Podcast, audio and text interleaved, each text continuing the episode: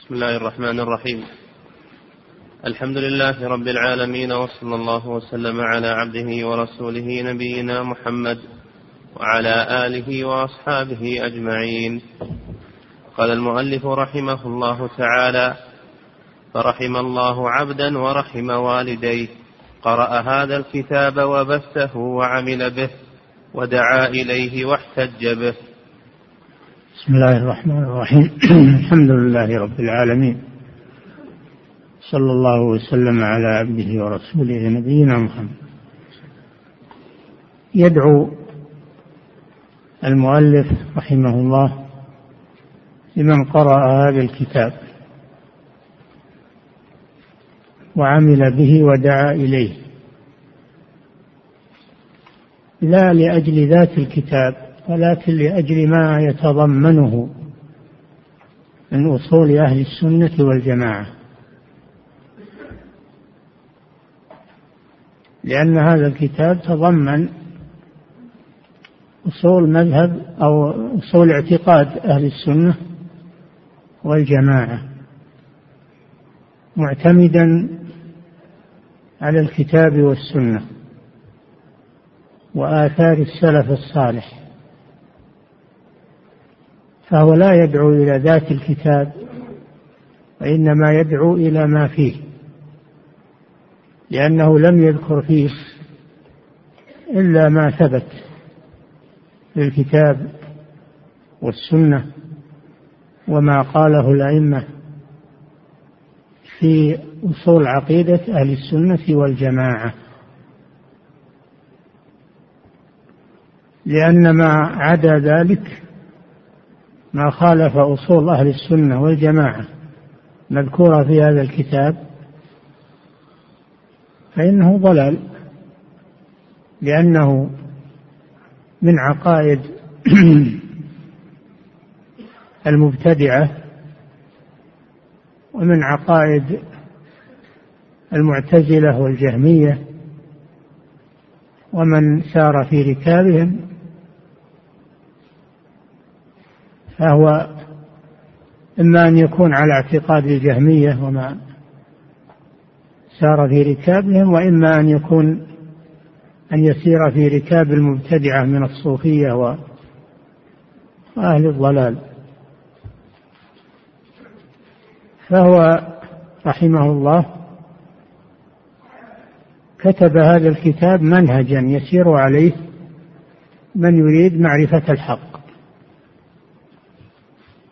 هذا مراده. وهذا قصده. وكلنا نقول هذا.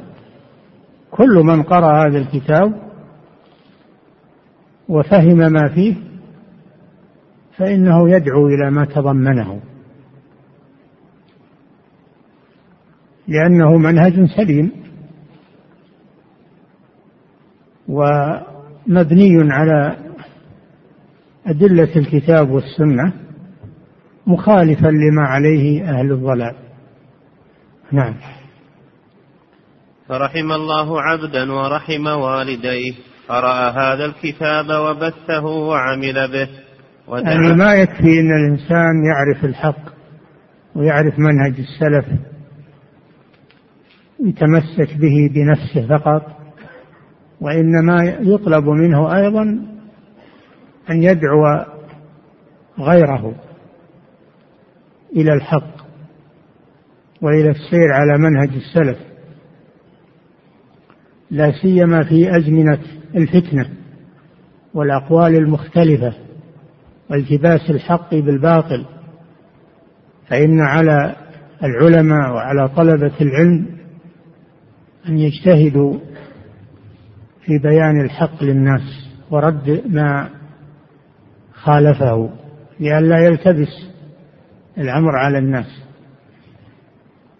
هذه مهمة العالم وطالب العلم أنه لا يقتصر على نفسه وإنما يدعو غيره إلى المنهج السليم. ونحن كما تعلمون الآن في وقت تكاثرت فيه المبادئ تكاثرت فيه المناهج تكاثرت فيه الدعايات كل يدعو إلى حزبه إلى جماعته إلى منهجه. فليس لنا مخرج من هذه الفتن إلا باتباع ما عليه سلف هذه الأمة المدون في مثل هذا الكتاب. نفهمه ونقرأه وندعو إليه. نعم. وبثه وعمل به ودعا إليه. نعم. واحتج به فإنه دين الله ودين رسوله صلى الله عليه وسلم. فنشر الكتب وبثها كتب النافعة التي تتضمن المنهاج السليم طباعتها توزيعها نشرها وقراءتها كل هذا سير في منهج السلف الصالح لأن أهل الشر يروجون بدعهم وضلالاتهم فلا بد من مقاومتها وأن ينشر الحق ويبين للناس. نعم. وأنه من استحل شيئا خلافا لما في هذا الكتاب فإنه ليس يدين لله بدين. نعم من خرج عن منهج أهل السنة والجماعة الذي بين في هذا الكتاب وفي غيره من كتب الاعتقاد الصحيح من خرج عن هذا المنهج فإنه يكون مع أهل الضلال مع المبتدعة مع المعتزلة مع الجهمية مع الفرق الضالة. قال الله جل وعلا وماذا بعد فماذا؟ قال الله جل وعلا فماذا بعد الحق إلا الضلال؟ فأنا تصرفون. فلا بد أن الإنسان يعرف الحق أولا وما عليه سلف هذه الأمة. ما ينظر إلى كثرة المذاهب وكثرة الأقوال وإنما ينظر إلى شيء واحد ما عليه سلف هذه الأمة. كما قال الإمام مالك رحمه الله لا يصلح آخر هذه الأمة إلا ما أصلح أولها. الله جل وعلا يقول والسابقون الأولون من المهاجرين والأنصار الذين اتبعوهم بإحسان رضي الله عنهم ورضوا عنه. الذين اتبعوهم بإحسان. وقال صلى الله عليه وسلم فمن فإنه من يعش منكم فسيرى اختلافا كثيرا فعليكم بسنتي. هذا المخرج. عليكم بسنتي وسنة الخلفاء الراشدين المهديين من بعد. تمسكوا بها وعضوا عليها بالنواجذ وإياكم ومحدثات الأمور. فإن كل محدثة بدعة وكل بدعة ضلالة. فإذا التبست علينا الأمور كثرت الدعايات الحمد لله المخرج موجود. وهو اتباع الكتاب والسنة وما عليه سلف هذه الأمة. كل يدعي أنه على الكتاب والسنة. هم أهل الضلال وأهل الشبهات يدعون أنهم على الكتاب والسنة. ما الذي يفرق بيننا وبينهم؟ منهج السلف. لأن السلف هم الذين فهموا الكتاب والسنة وساروا عليهما. نحن نتبع السلف الصالح. هذا هو الفرق بيننا وبين أهل الضلال والفرق المنحرفة. وهذا عملا بقوله صلى الله عليه وسلم وستفترق هذه الأمة على ثلاث وسبعين فرقة كلها في النار إلا واحدة. قالوا من هي يا رسول الله؟ قال من كان على مثل ما أنا عليه اليوم وأصحابي. الحق واضح والطريق واضح لمن طلب النجاة. طريق واضح ولله الحمد. الله جل وعلا يقول فإما يأتينكم مني هدى فمن اتبع هداي فلا يضل ولا يشقى. ومن أعرض عن ذكري فإن له معيشة ضنكا ونحشره يوم القيامة أعمى. فأنت إذا قلت لأحد هذه الفرق أنا على الكتاب والسنة؟ قالوا ونحن على الكتاب والسنة. فالذي يفرق بيننا وبينهم منهج السلف. الذي يفرق بيننا وبينهم منهج السلف من الصحابة والتابعين وأتباع التابعين والقرون المفضلة والأئمة الأربعة. هذا الذي يفرق بيننا وبينهم. وإلا فهم يدعون أنهم على الكتاب والسنة. نعم. وأن من استحل شيئا خلافا لما في هذا الكتاب يعني من أصول من أصول العقيدة خلافا لما في هذا الكتاب من أصول العقيدة لا من كلامه هو وإنما من كلام الله وكلام رسوله وكلام السلف الصالح هذا الذي في هذا الكتاب. نعم. وأن من استحل شيئا خلافا لما في هذا الكتاب فإنه ليس يدين لله بدين. لأنه على منهج أهل الضلال. من خالف الكتاب والسنة ومنهج السلف فهو على منهج الضلال. نعم. فإنه ليس يدين لله بدين وقد رده كله. نعم. كما لو أن عبدا آمن بجميع ما قال الله عز وجل إلا أنه شك في حرف فقد رد جميع ما قال الله وهو كافر. نعم لا بد من الإيمان بالكتاب كله وبالسنة كلها. أما من آمن ببعضها ولم يؤمن بالبعض الآخر منها فإنه كافر بالجميع. كافر بالجميع. كما قال تعالى أفتؤمنون ببعض الكتاب وتكفرون ببعض؟ فما جزاء من يفعل ذلك منكم إلا خزي في الحياة الدنيا ويوم القيامة يردون إلى أشد العذاب. وما الله بغافل عما تعملون. فالذي لا يأخذ من الكتاب والسنة إلا ما يوافق هواه ويترك ما خالف هواه هذا مثل أهل الكتاب. فكلما جاءكم رسول بما لا تهوى أنفسكم استكبرتم ففريقا كذبتم وفريقا تقتلون. هذه سيرة أهل الكتاب أنهم إنما يأخذون عن الأنبياء ما يوافق أهواءهم وما خالف أهواءهم مما جاءت به الأنبياء فإما أن يكذبوا به وإما أن يقتلوا. النبي الذي جاء به. وقد قتلوا من الأنبياء من قتلوا لأنهم خالفوا أهواءهم.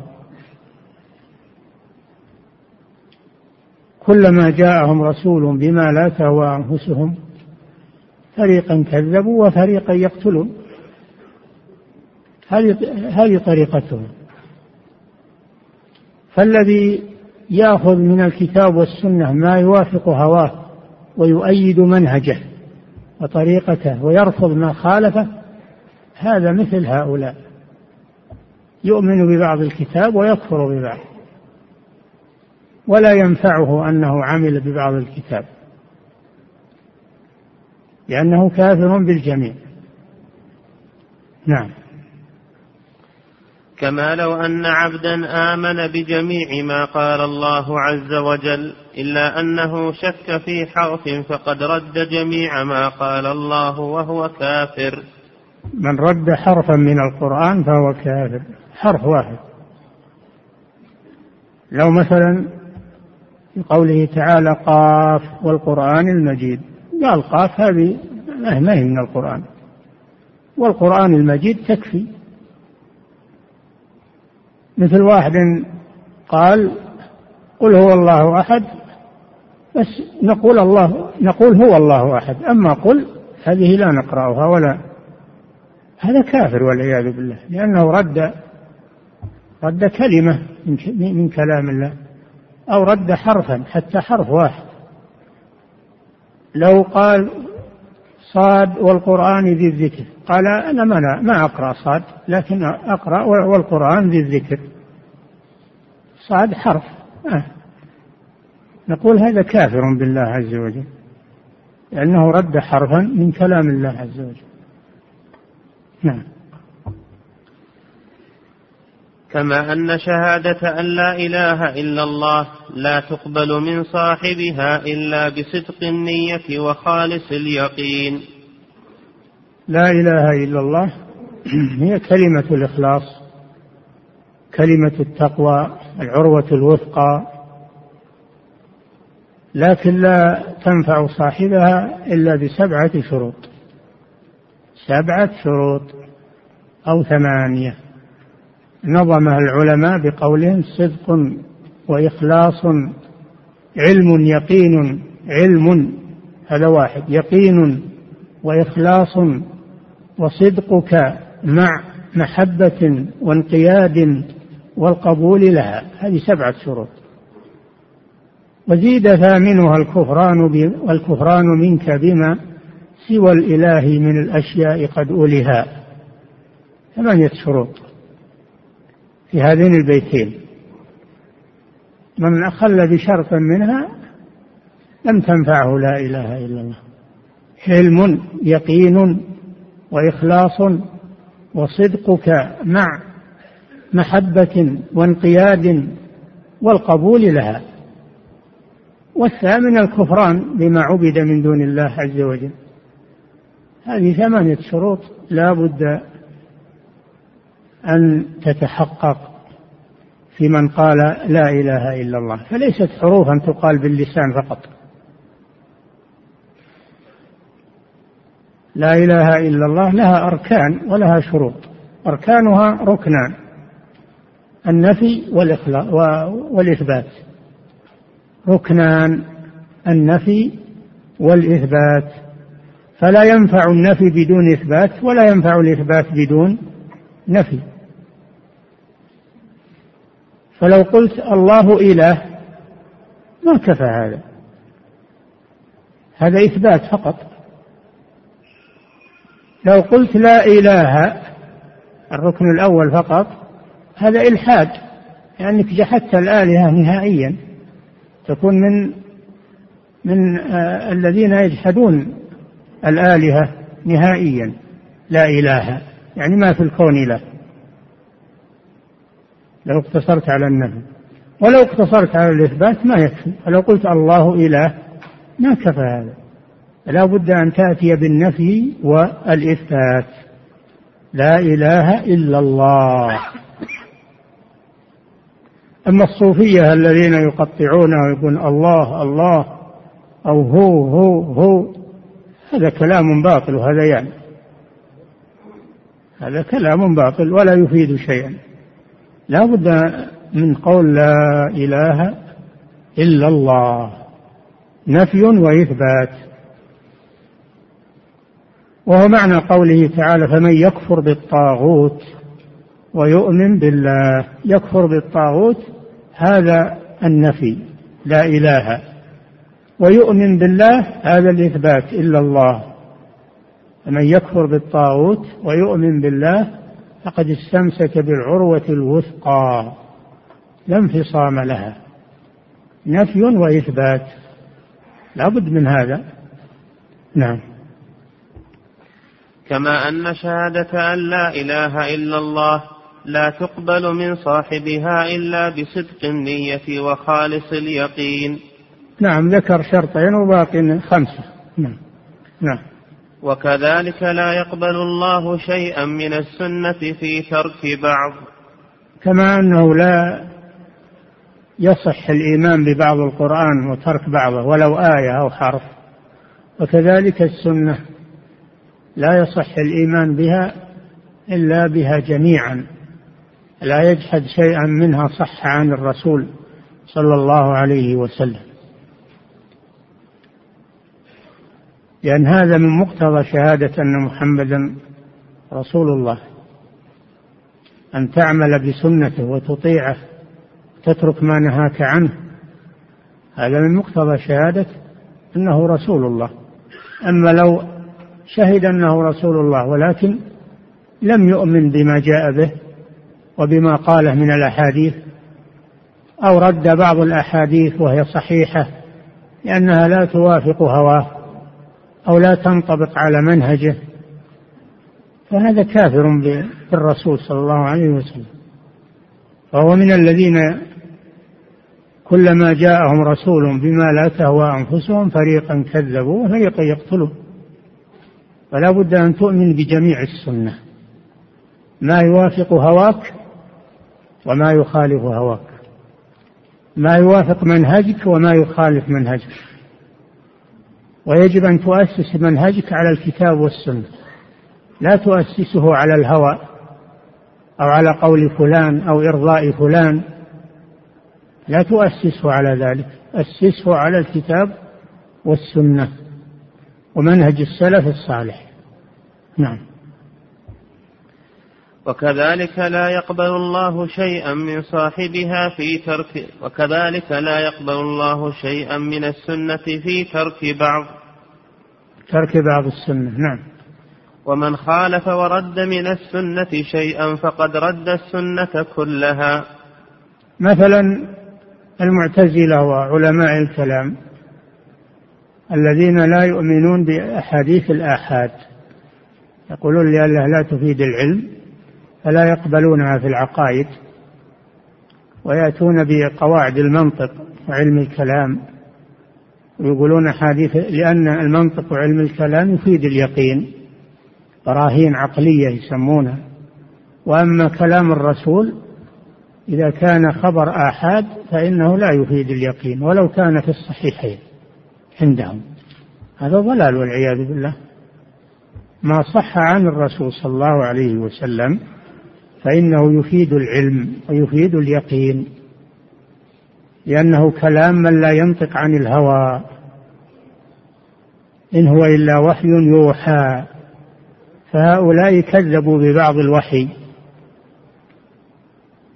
حيث ردوا أحاديث الآحاد في العقائد ولم يقبلوها ردوا كلام الرسول ردوا شيئا من الوحي المنزل. هذه طريقة ضالة والعياذ بالله. نعم. ومن خالف ورد من السنة شيئا فقد رد السنة كلها. ولا ينفعه ما قبل منها حتى يقبلها كلها كلها. نعم. فعليك بالقبول ودع المماحلة واللجاجة. المماحلة المجادلة. واللجاجة الجدال الذي لا طائل تحته ورفع الصوت من أجل أن تنتصر على خصمك. هذا لا يفيدك شيئا. نعم. فعليك بالقبول ودع المماحلة واللجاجة فإنه ليس من دين الله في شيء. الجدال بالباطل ليس من دين الله. ما يجادل في آيات الله إلا الذين كفروا. يجادلون فيها هل هي من عند الله أو ما هي من عند الله؟ هل القرآن كلام الله؟ هل هو منزل ولا مخلوق؟ هذا كله من الجدال في كتاب الله عز وجل ومن الممارات الباطلة. نعم. فإنه ليس من دين الله في شيء وزمانك خاصة زمان سوء فاتق الله. زمانك هذا في وقت المؤلف. زمان سوء. فكيف بما بعده من الأزمنة؟ الفتنة أشد. وكان زمانه على ما فيه من الفتن في علماء. لكن كل ما تأخر الزمان قل العلماء وكثر الشر. الخطر أشد. الخطر أشد في آخر الزمان. نعم. فإذا وقعت الفتنة فالزم جوف بيتك. إذا وقعت الفتنة بين المسلمين قتال بين المسلمين فالزم بيتك ولا ولا تشارك في الفتنة. كف يدك ولسانك لتسلم.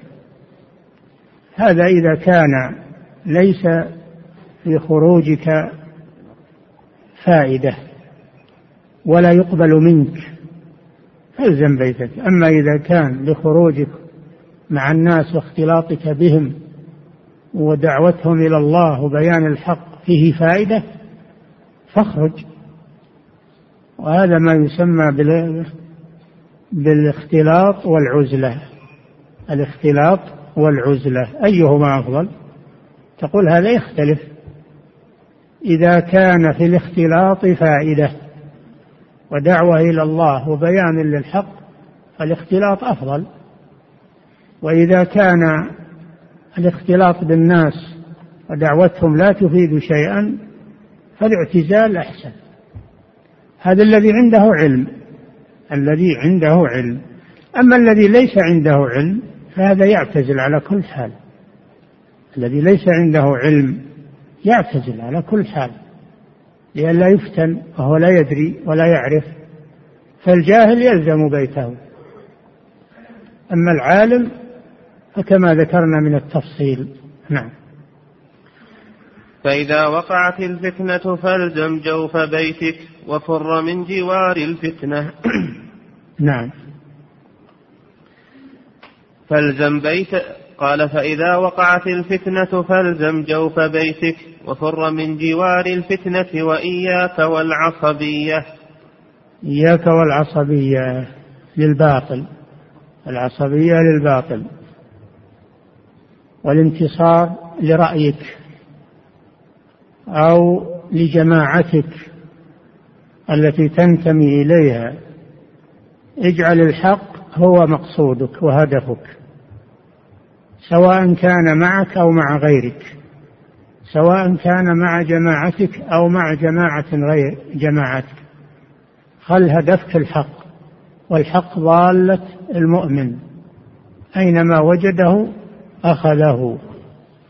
أما من يتعصب لرأيه ويرفض الحق ويتعصب لرأيه المخالف للحق فهذا من دين الجاهلية. من عصبية الجاهلية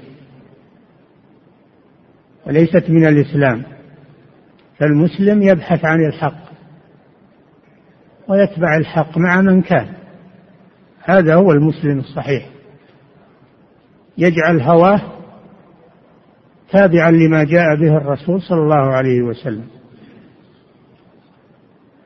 كما ورد عن النبي صلى الله عليه وسلم الحديث الذي في الأربعين صححه النووي رحمه الله قال لا يؤمن أحدكم حتى يكون هواه تبعا لما جئت به.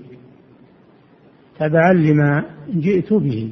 وهذا يصدقه قوله كلما جاءهم رسول بما لا تهوى أنفسهم فريقا كذبوا وفريقا يقتلون. هذه العصبية. هذه العصبية والعياذ بالله. نعم.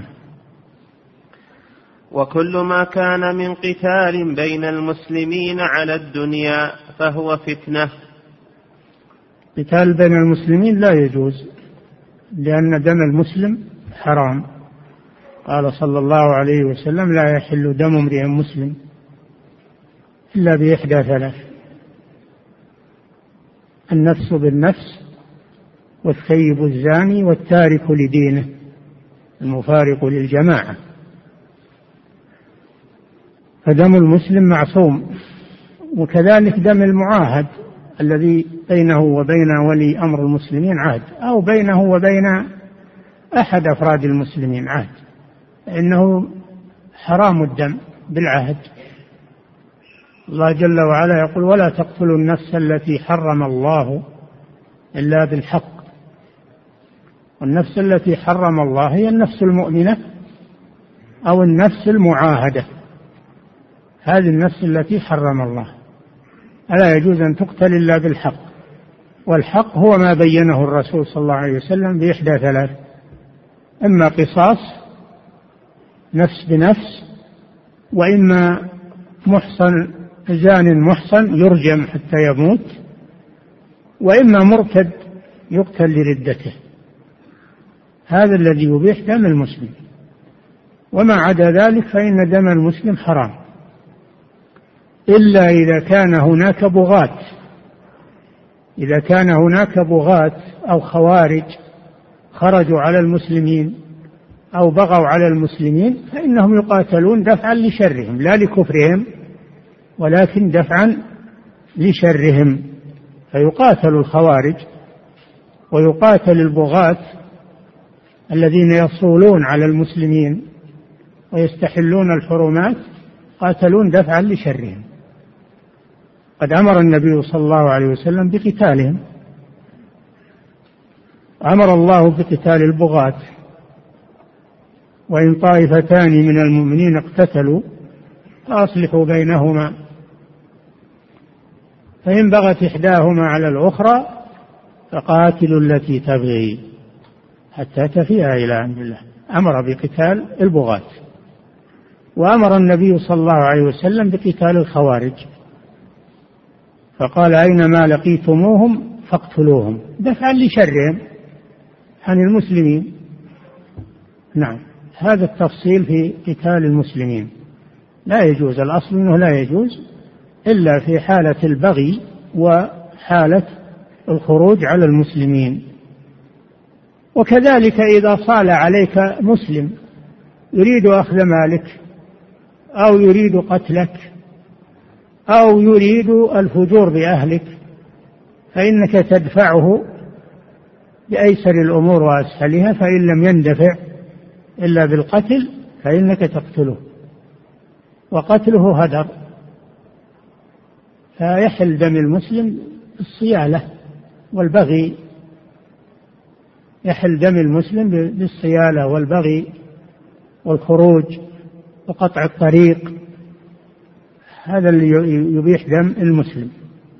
وذلك ليس لكفره وإنما دفعا لشره عن النفس أو عن الحرمة أو عن المال. حتى المال لا لا تترك ياخذ مالك دافعه ولو بالقتل.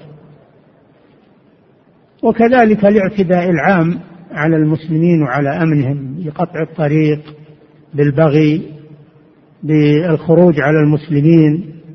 نعم. وكل ما كان من قتال بين المسلمين على الدنيا فهو فتنة. إذا كان لأجل الدنيا ما هو دفاعا عن الأمن أو دفاعا عن حرمة المسلمين أو عن أموال المسلمين وإنما هو لأجل سلب المال وأخذ المال. إنه ظلم وعدوان والعياذ بالله. وإذا تقاتل المسلمان على المال فالقاتل والمقتول في النار. قال صلى الله عليه وسلم إذا التقى المسلمان بسيفيهما فالقاتل والمقتول في النار. قالوا يا رسول الله هذا شأن القاتل فما فما بال المقتول؟ يعني مقتول يصير بالنار. قال إنه كان حريصا على قتل صاحبه. نية نيته أنه يقتل صاحبه لو تمكن.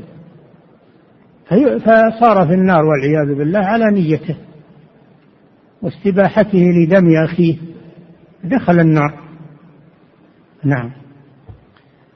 فاتق الله وحده لا شريك له ولا تخرج فيها ولا تقاتل فيها. في الفتنة يعني. نعم.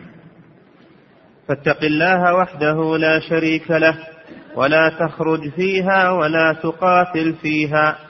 نعم. ولا تهوى ولا تشايع ولا تمايل. لا تشايع أهل الفتنة وتؤيدهم وتناصرهم وتدافع عنهم. نعم. لأنك تشاركهم إذا إذا دافعت عنهم وصوبت رأيهم ولو لم تخرج معهم فإنك تشاركهم في الإثم والبغي والعدوان. نعم. ولا آه، والآن فيه من يؤيد أهل التفجيرات وأهل التخريب يسمي هذا جهادا في سبيل الله. يقتلون في المسلمين ويدمرون ويروعون المسلمين ويقولون هذا جهاد في سبيل الله ويدافعون عنهم. هؤلاء مثلهم في الحكم والعياذ بالله. لأنهم أيدوهم وصوبوا رأيهم. المسألة فيها خطر عظيم. تشاركهم ولو ولو لم تحمل السلاح معهم بسبب أنك تأيدهم تصوب رأيهم. بل أشد من ذلك أنك تصف عملهم بالجهاد في سبيل الله. نعم. ولا تهوى ولا تشايع ولا تمايل ولا تحب شيئا من أمورهم فإنه يقال من أحب فعال قوم خيرا كان أو شرا كان كمن عمله. أي نعم من أحب فعال قوم كان كمن عمله فإن كان خيرا فله مثل مثل أجرهم وإن كان شرا فله مثل ازرهم وإثمهم والعياذ بالله. ولهذا جاء في الذي يتمنى أن يكون أن يكون مثل العالم الذي يعلم الناس الخير أن له مثل أجر. والذي يتمنى أن يكون مثل الغني الذي ينفق ماله في سبيل الله يتمنى أنه يكون مثله يعطى مثل أجره على حسب نيته. وكذلك العكس يتمنى أنه يكون مثل المجرم ومثل أهل المعاصي ومثل يكون شريكا لهم في الإثم ويأيد رأيهم ويصوب رأيهم يكون مثلهم. ولو لم يفعل مثل فعلهم مجرد أنه صوب رأيهم ومال معهم. يحذر الإنسان أنه يهلك وهو ما يدري في هذه الفتن هذه الشرور. لا تتكلم إلا بخير وإلا فاسكت. في هذه الفتن وهذه الشرور لا تتكلم إلا بما فيه خير ونفع وكف للفتنة وإلا فاسكت لتسلم. نعم. ولا تحب شيئا من أمورهم فإنه يقال من أحب فعال قوم خيرا كان أو شرا كان كمن عمله. وهذا كما في الحديث الصحيح الذي يتمنى أن يكون مثل العالم الذي يعلم الناس الخير وأنه لو كان عالما لفعل مثل فعله أو يتمنى أن يكون مثل الباذل في سبيل الله والمنفق في سبيل الله وأنه لو أعطاه الله مالا لعمل مثل ما يعمل قال صلى الله عليه وسلم هما في الأجر سواء هما في الأجر سواء. كذلك العكس اللي يتمنى أن يكون مثل أهل الشر وأهل الفجور وأهل البغي والعدوان على المسلمين هذا يناله مثل إثمهم ولو ما فعل شيء. نعم. وفقنا الله وإياكم لمرضاته وجنبنا وإياكم معاصيه. معاصيه. هذا دعاء من المؤلف رحمه الله. دعاء لجميع المسلمين في كل وقت. أن يوفق الله الجميع لمرضاته. وهذا دعاء صالح. وهكذا المسلم يدعو لنفسه ويدعو لإخوانه. نعم. وأقل من النظر في النجوم إلا بما تستعين به على مواقيت الصلاة. نعم.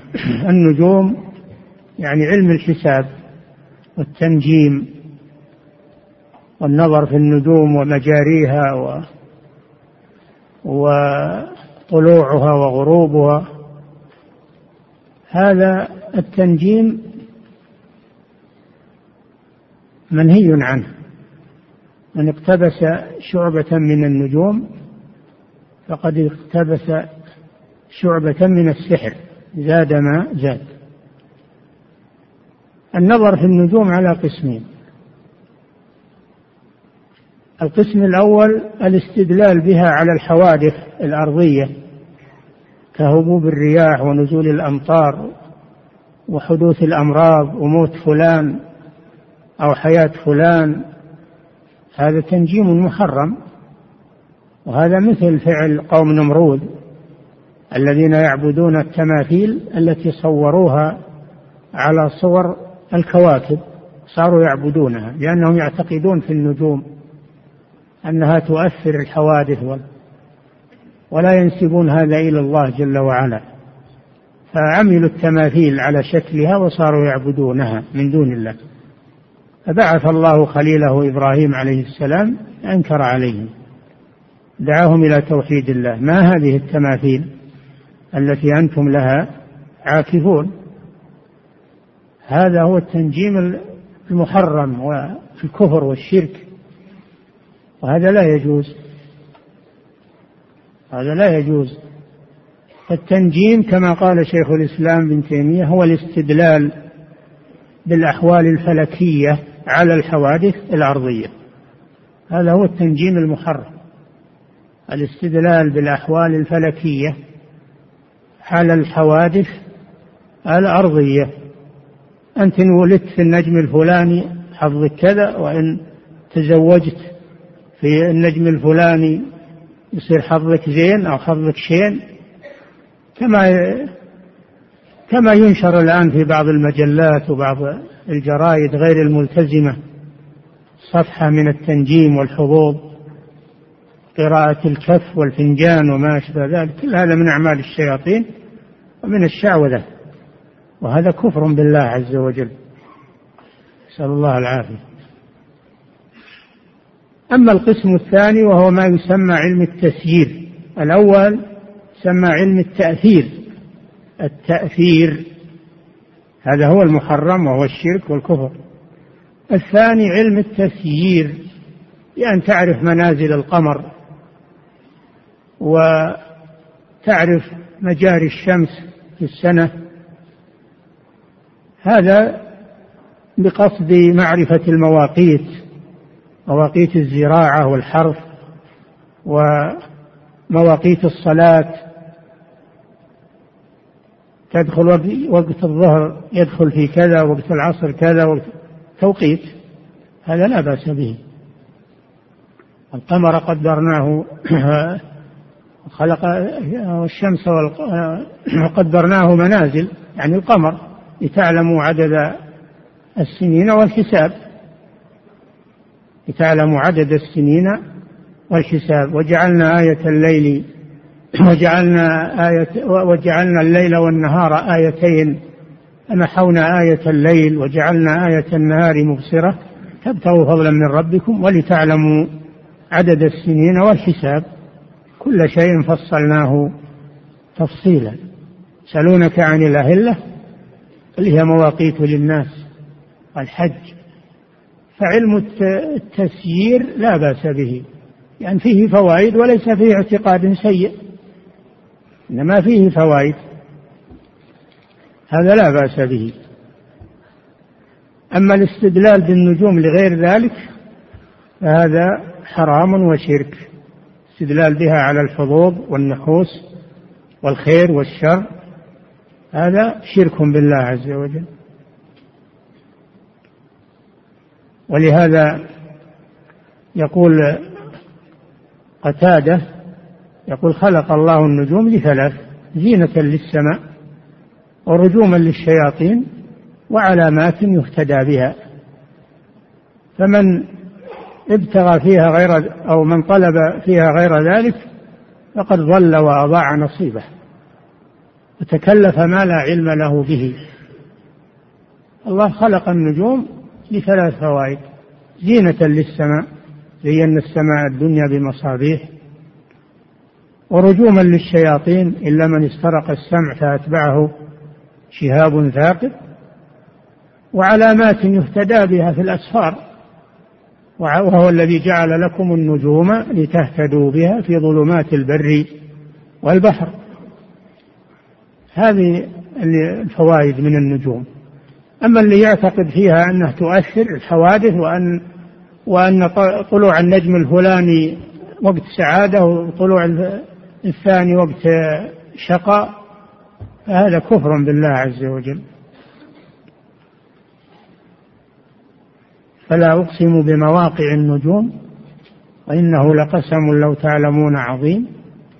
إنه لقرآن كريم في كتاب مكنون لا يمسه إلا المطهرون. أفبهذا الحديث أنتم مدهنون وتجعلون رزقكم أنكم تكذبون. تنسبون الرزق إلى النجوم وطلوعها وغروبها. تجعلون رزقكم أنكم تكذبون.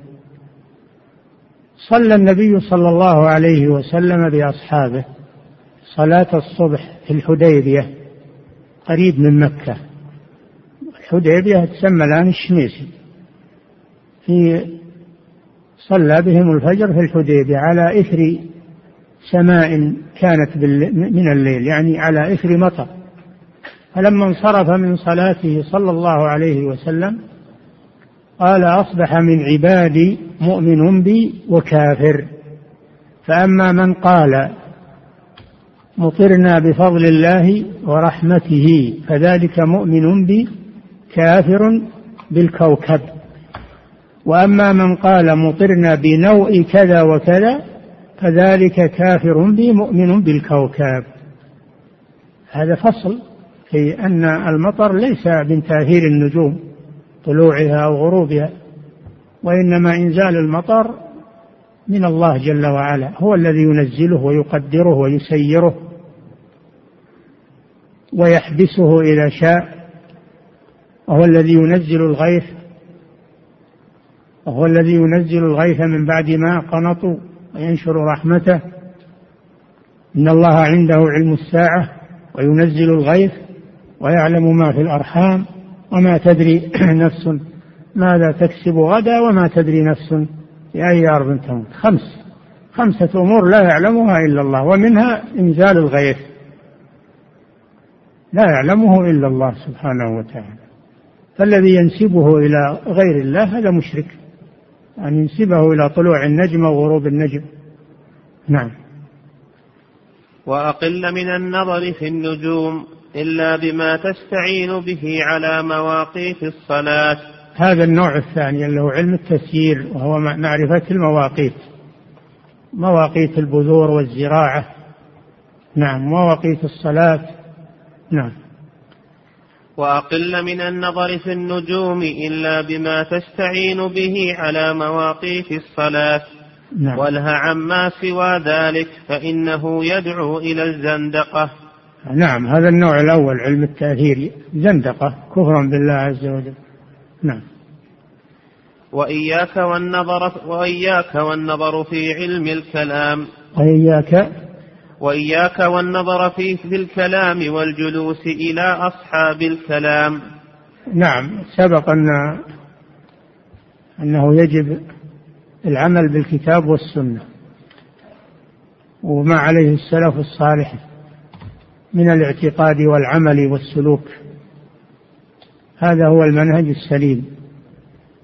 ومن ترك منهج السلف الصالح في الاعتقاد وفي غيره وذهب مع علماء الكلام الذين يثبتون العقائد بقواعد المنطق وعلم الكلام والجدل والمقدمات والنتائج بزعمهم يسمونها براهين عقلية. فهذا ضلال والعياذ بالله. ضلال في العقيدة وضلال في الاستدلال. والله أغنانا عن علم الكلام وعن غيره. بما أنزل على رسوله من الكتاب والسنة. فلا خير إلا في الكتاب والسنة لا سيما في أمور العقيدة التي هي الأصل وهي الأساس. فلا نبني عقيدتنا إلا على أدلة الكتاب والسنة ولا نبنيها على قواعد المنطق وعلم الكلام. وكلام العلماء في علم الكلام والمتكلمين معلوم يقول الإمام الشافعي رحمه الله حكمي في أهل الكلام أن يضربوا بالجريد والنعال وأن يطاف بهم في القبائل وأن يقال هذا جزاء من أعرض عن الكتاب والسنة وذهب إلى علم الكلام. ذهب إلى علم الكلام. علم الكلام مذموم وكان السلف يحذرون منه. غاية التحذير.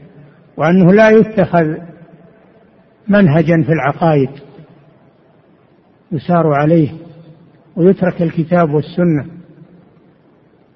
مثل يقولون الجسم والجوهر وإلى آخره وإثبات الصفات يقتضي التجسيم والأجسام متشابهة فينفون أسماء الله وصفاته فرارا من التجسيم والجسم ما هو؟ الجسم يقولون هو ما هو ما يتكون من الجواهر الفردة وهي والجوهر هو الجزء الذي لا يتجزأ. والعرض العرض هو ما يقوم بغيره والجسم ما يقوم بنفسه. فبنوا عقيدتهم على الجسم والعرض وغير ذلك من التوهيمات الباطلة. وتركوا الكتاب والسنة. هذا هو الضلال المبين والعياذ بالله. ولا يشتغل مسلم بالعلم الجدل ويترك الاشتغال بعلم الكتاب والسنة إلا من أضله الله عز وجل. نعم.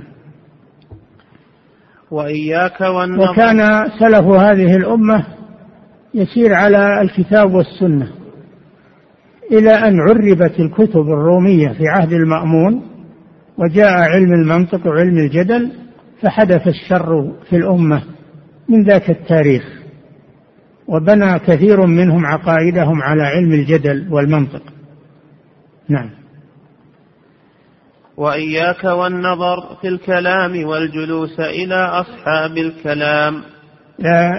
احذر من تعلم علم الكلام والنظر فيه. لئلا تفتن فيه تعجب به. واحذر مجالسة علماء الكلام جالس أهل الحديث جالس أهل الحديث وأهل العلم ولا تجالس علماء الكلام لئلا يؤثروا عليك يؤثروا عليك ويزهدوك في علم الكتاب والسنة. فمجالسة الأشرار تؤثر على الجليس. ولهذا شبه صلى الله عليه وسلم الجليس الصالح بحامل المسك. إما أن يحذيك يعني يعطيك من مسكه وإما أن تشتري منه وإما أن تجد رائحة طيبة مدة جلوسك عنده. وشبه الجليس السوء بنافخ الكير إما أن يحرق ثيابك وإما أن تجد منه رائحة خبيثة.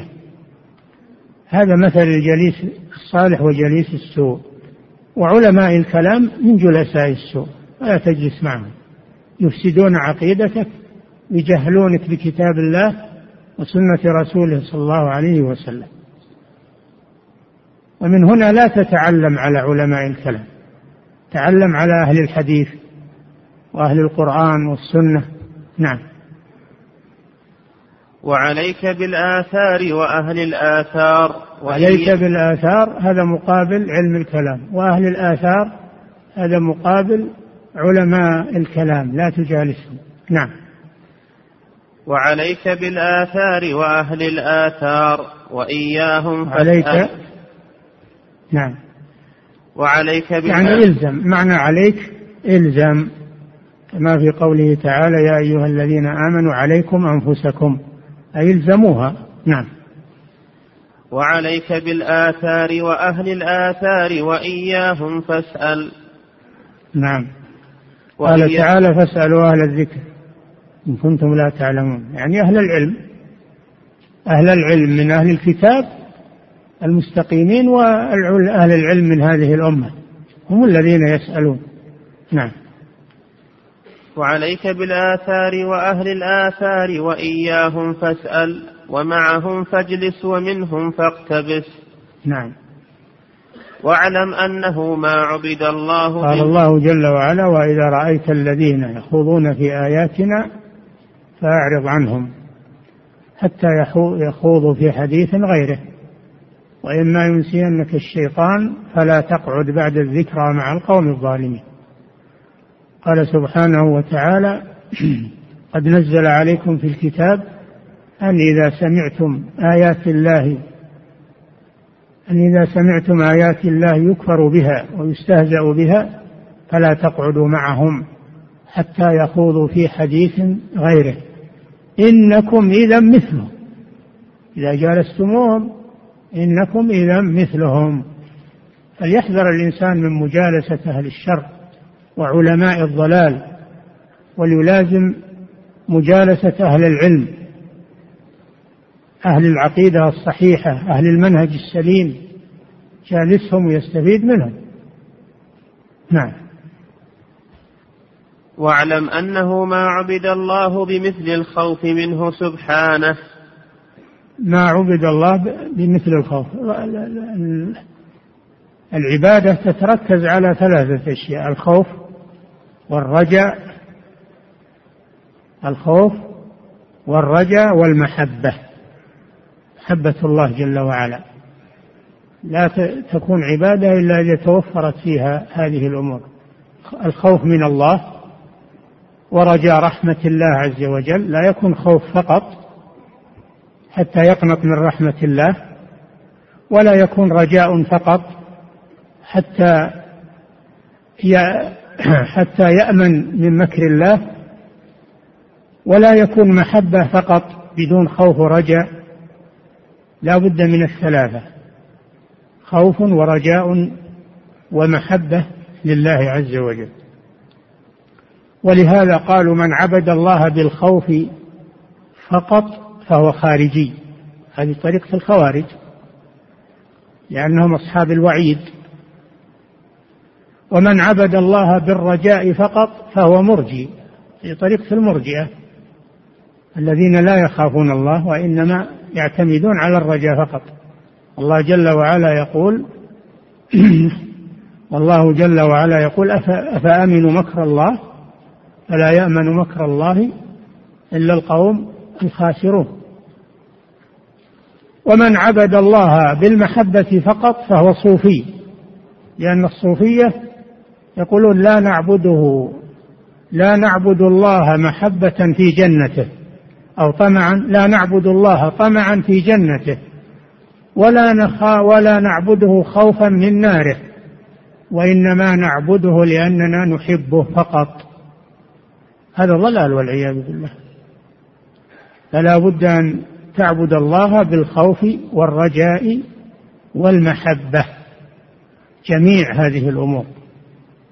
نعم. وطريق الخوف والحذر والشفقات والحياء من الله تبارك وتعالى. طريق واعلم أنه ما عبد الله بمثل الخوف من الله. مع الرجاء ومع المحبة. ما يقتصر على الخوف فقط. يعني هذه طريقة الخوارج الوعيدية. نعم. وطريق الخوف والحذر والشفقات الحياء من الله تبارك وتعالى. والحياء من الله أن يراك على معصيته. أنت ت... أنت تستحي من المخلوقين أنهم يرونك على شيء لا يليق. فكيف لا تستحي من الله أنه يراك على معصيته؟ هذا شيء عجيب إن الإنسان كما قال تعالى يستخفون من الناس ولا يستخفون من الله وهو معهم إذ يبيتون ما لا يرضى من القول. فعليك أن تستحي من الله اولا وتتجنب معاصيه لأنه يراك. عليك أن تتجنب تستحي من الله عز وجل. غاية الحياء. نعم. ولا تستحي من الناس فقط. نعم. واحذر أن تجلس مع من يدعو إلى الشوق والمحبة. هذه الصوفية. لما حذرك من الجلوس مع علماء الكلام حذرك من الجلوس مع فرقة أخرى ضالة وهم الصوفية الذين يعبدون الله بالبدع والمحدثات. التي ما أنزل الله بها من سلطان ويتركون السنة بل لا يعبؤون بالحديث ولا يعبؤون بطلب العلم ويحذرون من طلب العلم يقول طلب العلم يشغلك عن ذكر الله يشغلك عن العبادة. طيب العبادة ما تصلح والذكر ما يصلح إلا إذا كان على وفق الكتاب والسنة ولا يكون كذلك إلا بالعلم. إلا بالعلم ما يكون على الجهل. فلذلك ضلوا والعياذ بالله. زهدوا في العلم والتعلم وقالوا للناس اشتغلوا بذكر الله بالذكر اشتغلوا بالعبادة. والعلم المقصود العمل اعملوا يكفي هذا ضلال والعياذ بالله. هذا هو عين الضلال. لأن العبادة والذكر لا يصحان إلا إذا كان على علم صحيح. واتباع للرسول صلى الله عليه وسلم. أما إذا كان على غير علم واتباع فإنه يكون ضلالا. وقد قال صلى الله عليه وسلم من عمل عملا ليس عليه أمرنا فهو رد. كيف تعلم إن هذا عليه أمر الرسول صلى الله عليه وسلم؟ إلا بالتعلم. لازم تعلم. وقال من أحدث في أمرنا هذا ما ليس منه فهو رد. كيف تعلم إنه محدث؟ إلا إذا قابلته بسنة الرسول صلى الله عليه وسلم. فلا بد من التعلم اولا ولا تزهد في العلم طلب العلم. طلب العلم أفضل من نوافل العبادات. فالذي يجلس يذاكر مسألة من العلم أفضل من الذي يقوم الليل كله. لماذا؟ لأنه يعبد الله على علم وبصيرة ولأن العالم ينفع نفسه وينفع غيره. أما العابد اللي يصلي الليل كله يصوم هذا ينفع نفسه فقط ولا ينفع الناس. فنفعه قاصر على على نفسه. فأنت إذا تعلمت نفعت نفسك ونفعت الناس. ولهذا قال صلى الله عليه وسلم فضل العالم على العابد كفضل القمر على سائر الكواكب. لأن القمر ينير الكون يسير عليه الركبان يصلح الله به الثمار له منافع عظيمة. أما الكوكب هذا إنما ينور نفسه فقط. نوره قاصر عليه. هذا في العابد الذي يعبد الله على حق. فكيف بالعابد الذي يعبد الله على جهل؟ هذا تكون عبادته ربما تكون عبادته ضلالا مردودة عليه. فلا بد من العلم وطلب العلم. ولا يغرك هؤلاء الذين يحثون الناس على الذكر والخروج و صلاة الليل والصيام ويزهدون في طلب العلم والجلوس في المساجد لطلب العلم. لا يغرونك. نعم. واحذر أن تجلس مع من يدعو إلى الشوق والمحبة ويخلو مع النساء. إي نعم لأن بعض الصوفية ما يتورعون عن الحرام. يقولون إحنا ما علينا إثم إحنا من العارفين بالله ولا يضرنا ويستبيحون المعاصي. يقول إحنا ما علينا تحريم ولا علينا واجبات لأننا وصلنا إلى الله لسنا بحاجة إلى العبادة والصلاة والصيام ولا علينا تحريم. لذلك يستعملون اللواط يستعملون الزنا ويستعملون النظر المحرم. يقولون ما علينا إثم في هذا لأننا ننظر في آيات الله. يقولون هذا من النظر في آيات في آيات الله. والعياذ بالله. زين لهم الشيطان هذا الشيء ويخلون مع المردان ويحصل منهم شرور ويزعمون أنهم أولياء الله. وأنهم ليس عليهم حرج فيما فعلوا. هذا هذا الشيطان شوف وين يصل بالعبد إلى هذا الحد والعياذ بالله. فلا تجلس مع هؤلاء ابتعد عنهم. نعم. واحذر أن تجلس مع من يدعو إلى الشوق والمحبة ويخلو مع النساء وطريق المذهب. طريق مذهب الصوفية يعني. ويقول خليك شيخ. يقول اللي ماله شيخ شيخ الشيطان. لازم يصير لك شيخ يعني مريد. هو مريد وصاحب الطريقة هذا شيخ يسمونه. لازم إنك تتبع لشيخ وتبايعه. تبايعه على الطريق. لا أن الزمان نفسه شر أو الليل والنهار شر لا. الذي يحدث فيهما هو الخير أو الشر. ولهذا يقول الإمام الشافعي رحمه الله نعيب زماننا والعيب فينا وما لزماننا عيب سوانا. العيب هو في أهل الزمان لكن قد يتسامح في التعبير ويقال الزمان كذا وإلا المقصود أهل الزمان وما يحدث فيه. نعم. أحسن الله إليكم صاحب الفضيلة. وهذا سائل يقول هل يجب أن نعم وإلا ما يتركون الناس على جهلهم. نعم. أحسن الله إليكم صاحب الفضيلة وهذا سائل يقول من قال إن شروط لا إله إلا الله هي شروط كمال وليست شروط صحة فهل قوله صحيح؟ لا ما هو صحيح.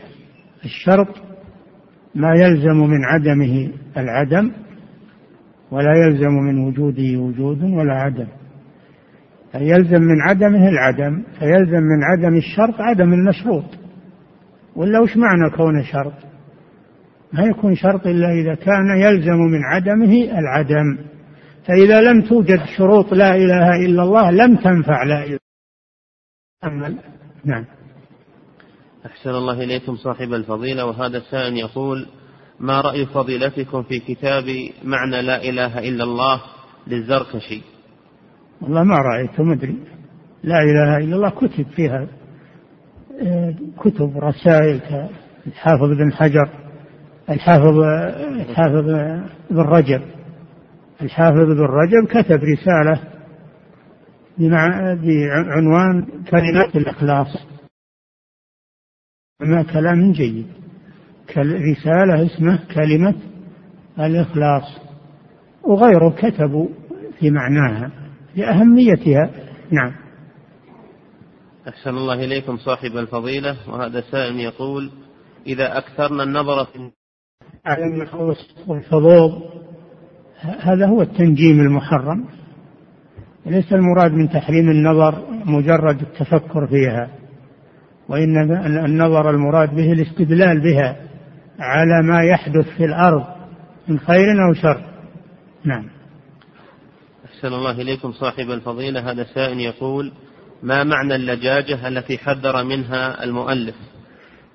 اللجاجة الجدال اللجاجة الجدال المماحلة الجدال المراد به المماحلة نعم المراد به الجدال اللجاجة هي الجدال بغير فائدة نعم.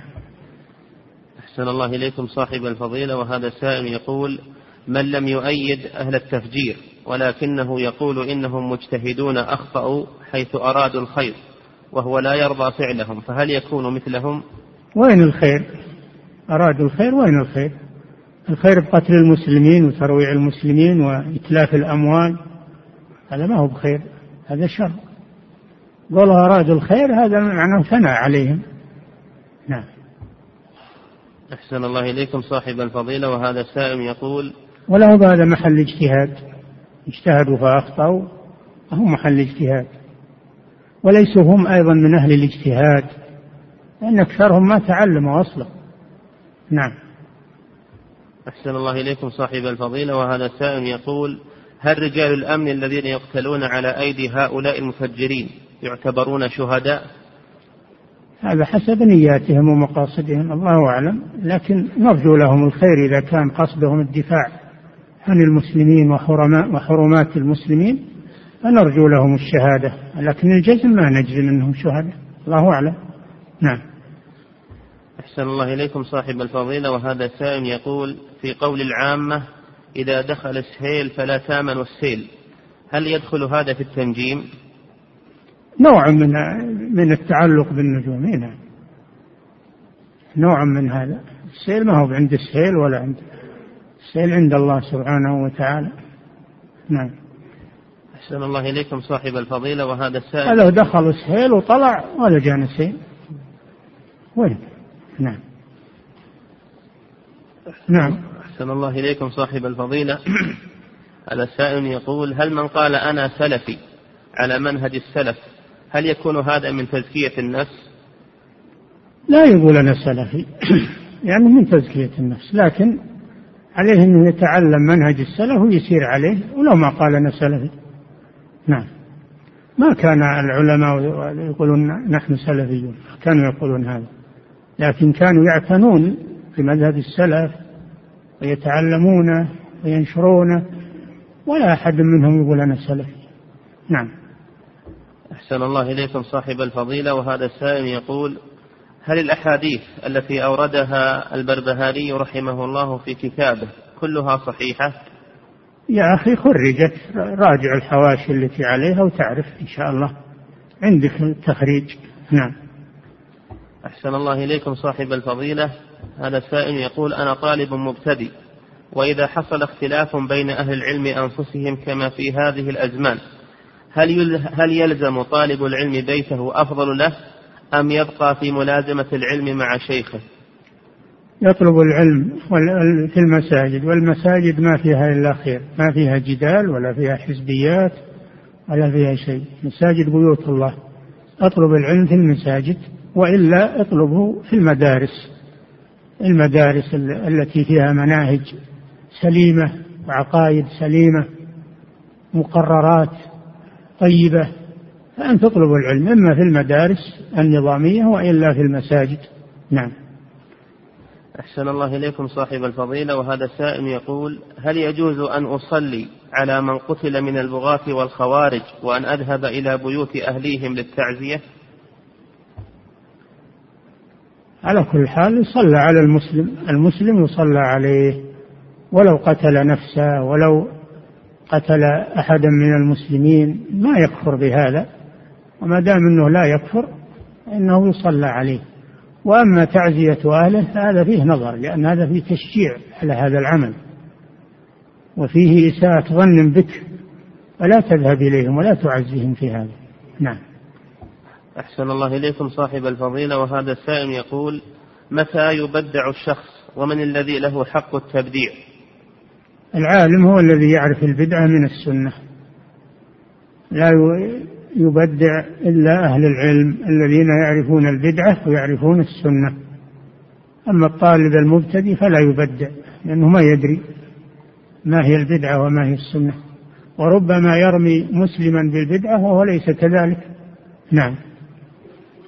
أحسن الله إليكم صاحب الفضيلة وهذا السائل يقول حكم الله جل وعلا على إبليس بالكفر عندما أمره بالسجود فلم يسجد فكفره من أي أنواع الكفر؟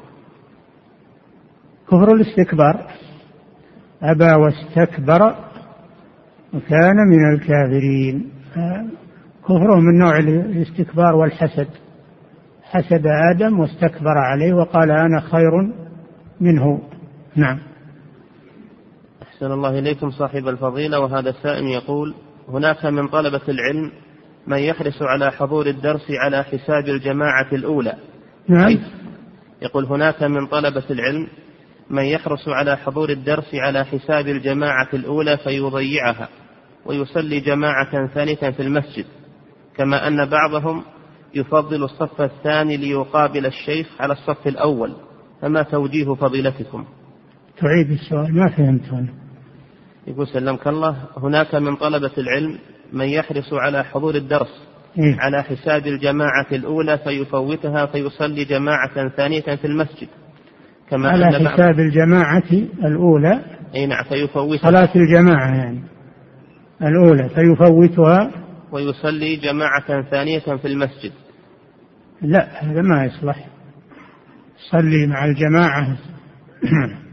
ثم يأتي إلى المسجد ويصلي تحية المسجد ويجلس. ما يفوت الجماعة ويقول بروح أطلب العلم. يصلي مع الجماعة ثم يذهب ولو فاته أول الدرس ما يخالف نعم. وإذا دخل المسجد يصلي ركعتين يجلس يستمع. نعم. فإذا وجد الصلاة تقام يصلي. وإذا سلم من الصلاة يواصل سيره إلى إلى الدرس. ولو فاته أول الدرس ما خالف. وإذا كان أنه يبي الاحتياط يبكر يمشي من بيته أو من محله مبكرا. حتى يدرك الجماعة في المسجد الذي يقام فيه الدرس. نعم. يقول سلمك الله في بقية سؤاله كما إن بعضهم يفضل الصف الثاني ليقابل الشيخ على الصف الأول. هذا حسب نيته ما ندري عنه. يصلي المهم أنه يصلي مع الجماعة ويصير بالصف الذي يرى أنه أحسن له. يصير في الصف الذي يرى أنه أحسن له. حتى إنهم قالوا إذا كان الصف الثاني أقرب إلى الإمام فإنه أفضل من الصف الأول الذي يكون فيه بعيدا عن الإمام. نعم.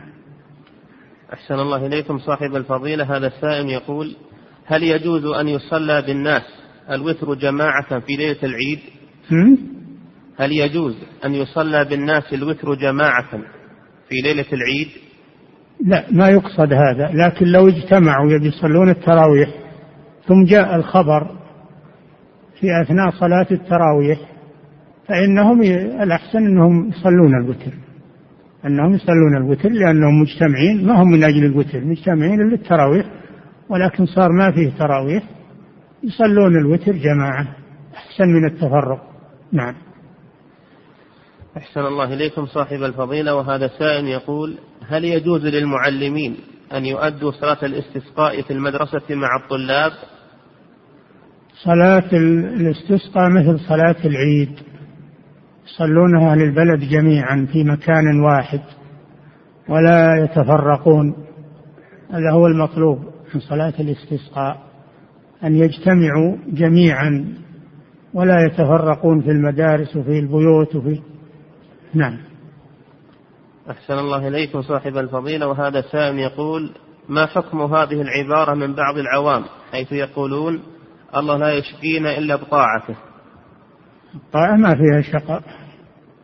الطاعة ما فيها شقاء. العبارة غير مناسبة. نعم. أحسن الله إليكم. وهذا سائل يقول هل يمكن للطالب المبتدئ قراءة كتب الإمام المحاسبي؟ المحاسبي ما أثنوا عليه والإمام أحمد هجره لأنه متصوف عنده من علم التصوف فلا ننصح بها. نعم. أحسن الله إليكم صاحب الفضيلة وهذا سائل يقول هل الرافضة إخوان لأهل السنة؟ الذي ما عنده ما عنده ناقض من نواقض الإسلام فهو من أهل السنة والذي عنده ناقض من نواقض الإسلام ليس من أهل السنة وليس من المسلمين أصلا. هذا حسب ما عندهم حسب ما عندهم في مذهبهم. إن كان في مذهبهم نواقض من نواقض